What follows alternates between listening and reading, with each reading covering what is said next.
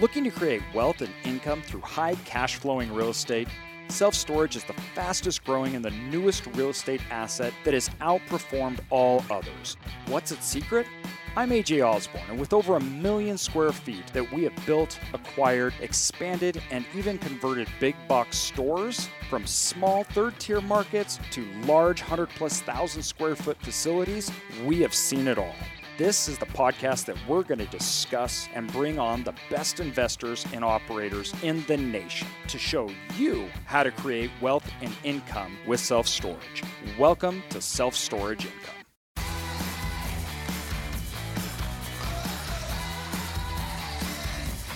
Welcome to Self Storage Income. What a crazy time.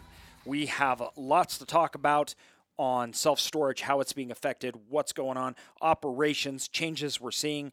The last podcast was amazing. If you guys didn't listen to it on financing with Devin Hubert and uh, what's happening in the market and how those things are changing. So, dealing with financing and uh, how money um, is moving through our industry. Uh, that was a really good one. We want to talk about today as states are closing down, people are headed home, what we're seeing across the states we're in um, and what we're doing with our tenants and what's acceptable and not give you it, it, this is changing all the time. So you know me and connor are here to talk talk with you guys through what we're seeing and doing.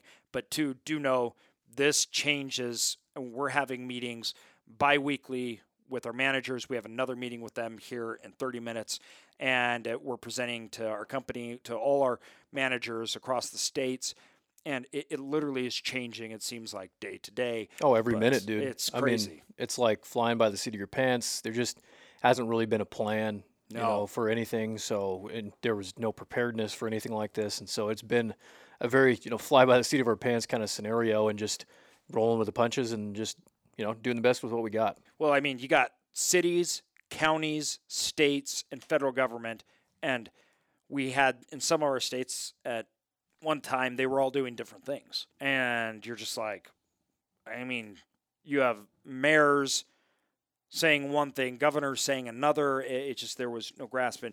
I think where we've come down to now, um, let me kind of tell you the situation in the states we're in. We're, as of tonight, in quarantine or whatever. What do they call it? What are we calling this? Self quarantine. Self quarantine. Yeah. Okay. Self quarantine in all this in Washington, Oregon, Idaho, Nevada.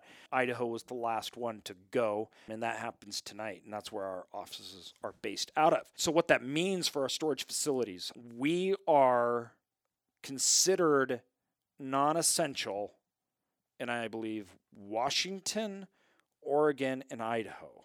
So essential and non essential business is an important distinction that you need to understand with your storage facility in the state that you're in because all the states are handling that differently.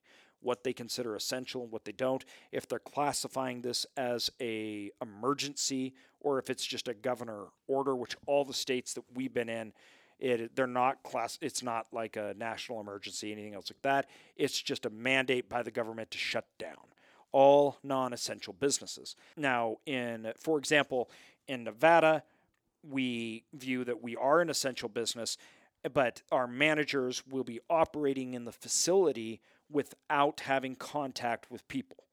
So we're self isolating. We're doing all move ins, calls, everything via email, online, and over the phone. And we have signs that says, please get in touch with us. So, and across the board, all our facilities are in one way, shape, or form either self isolating or social distancing. We have made the decision in our organization, even the states that we're not, people aren't going to be actively uh, working, that we will continue paying all of our people. I know there's lots of industries that have not made that choice. We really want to protect our people. That's really important to us. Um, and we don't know how long this is going to go on, but we hope we can do that as long as we possibly can. And because of that, though, too, one of the things that's been very important to us, though, is that we stress this isn't a vacation. So we're not, we want you to keep working. We want to keep our company operating and running. So it's not like we're going to pay you and now you go home for, you know, 30 days and binge watch Netflix and, you know, gain 20 pounds. Um, although that'd be amazing. That's not what we're Dude, that's it. I'm out. Right. I'm gone. I'm going. See you guys. so I think that for us, we've tried to find a middle ground in how we're going to operate in states that said, no, you can't be there.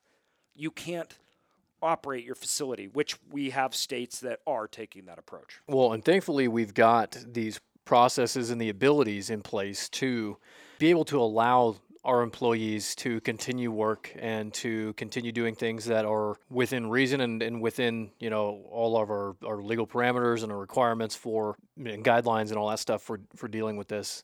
So especially especially in Reno where the facility is is uh, quote unquote automated, where people can just access and rent units and all that kind of stuff straight from their phones and not have to deal with anybody. Um, so it actually it works out really great for that area. But yeah, I, I, just it's great that we have that infrastructure in place and the ability in place to allow these employees to continue working. Just kind of touching on that, we were kind of talking earlier, AJ. But do you want to share with everybody kind of what we have our employees doing, what it's looking like for us right now, kind of our expectations uh, moving forward, just at this point in time? So at this point in time, what we're going to roll out is those employees that have to be quarantined in their home. We have a lot of ability, so we have a call center, things like that, but we have collections, move ins um, that can be done online. We want those things being done. Uh, we're auditing files. It's a good time to solve problems and have our managers make sure that collections are being done, delinquencies are down, mo- taking this opportunity to say, hey, let's get you on to uh, um, uh, on to automatic billing so we don't have a problem, right? And so we're not accruing. And I need to explain this also too.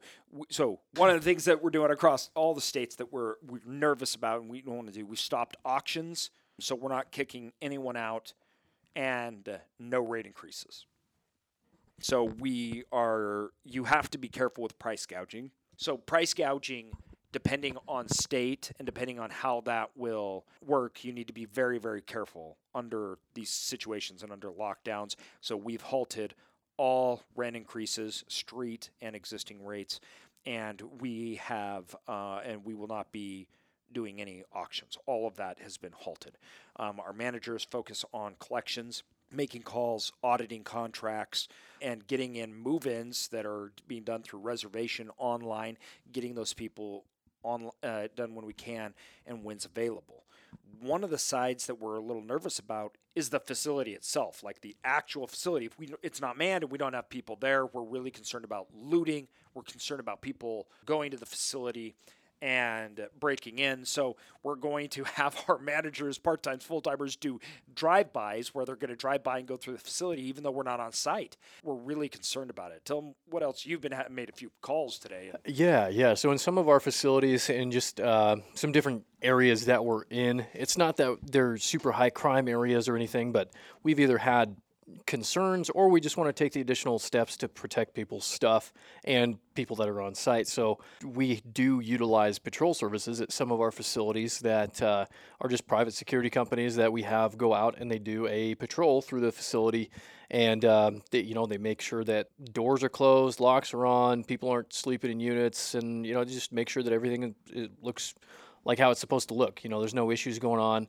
And again, that just helps keep people safe, keep their belongings safe, all that kind of stuff. Just those extra measures uh, really go a long way. And especially right now with the lack of any kind of presence, an employee presence or company presence on our facility uh, or at the facility, I should say. I've contacted our patrol companies and uh, we're working on getting some pricing over the next few weeks here to have them doing some more uh, patrols at some of the facilities that we aren't currently doing patrols at, and uh, just again making sure, kind of like you're talking about, AJ, that you know during the these times like this, you just don't know, and it's yeah. and nothing will probably happen. But at the same time, it's great to have those things in place. And again, it says a lot that you know we're thinking about these things and we're actively doing our best to make you, sure you that we provide right? great you want service. To be proactive. Yep, hundred percent. You, you don't, don't want to try reactive. to explain afterwards. So yep. if something does happen, at least we could say, "Listen, we went to all these measures to protect." We, we, it was a concern of ours, and it, and it should be.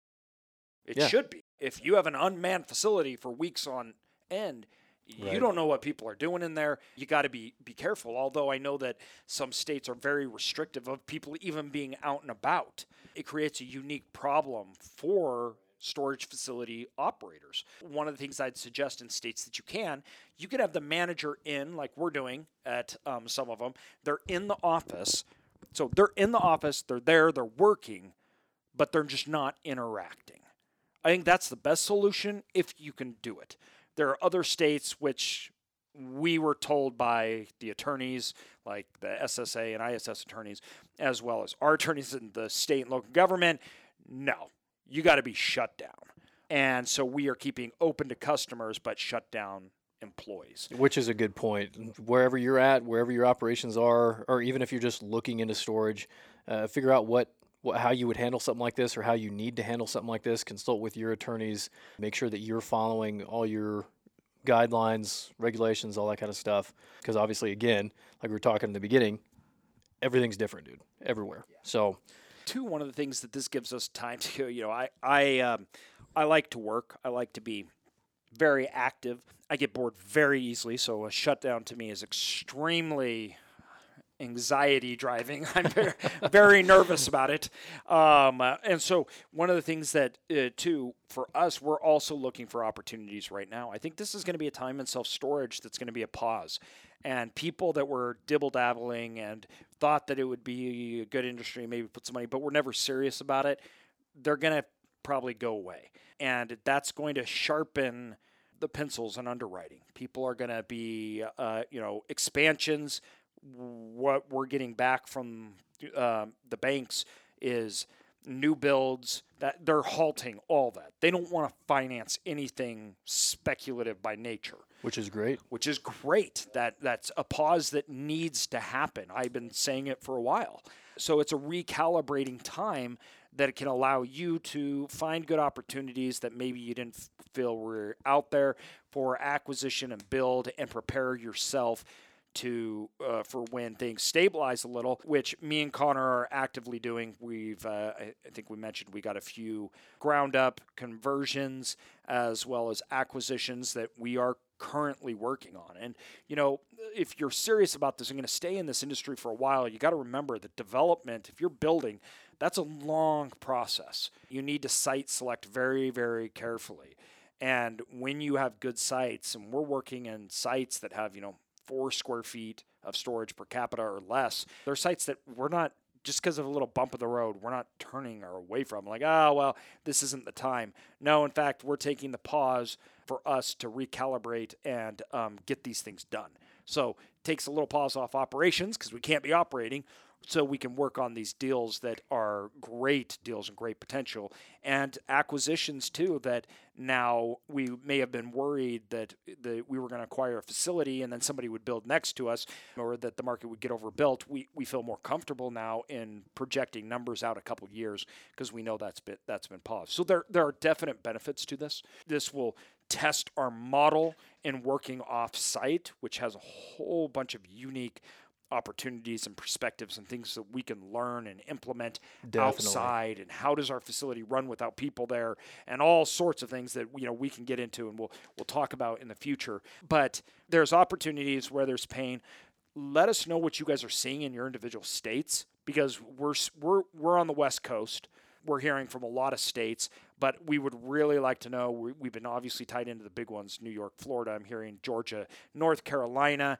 Kansas, Texas, which is not doing anything. But I, I have a feeling that's changing, all states. I mean, in Idaho, we have how many cases here?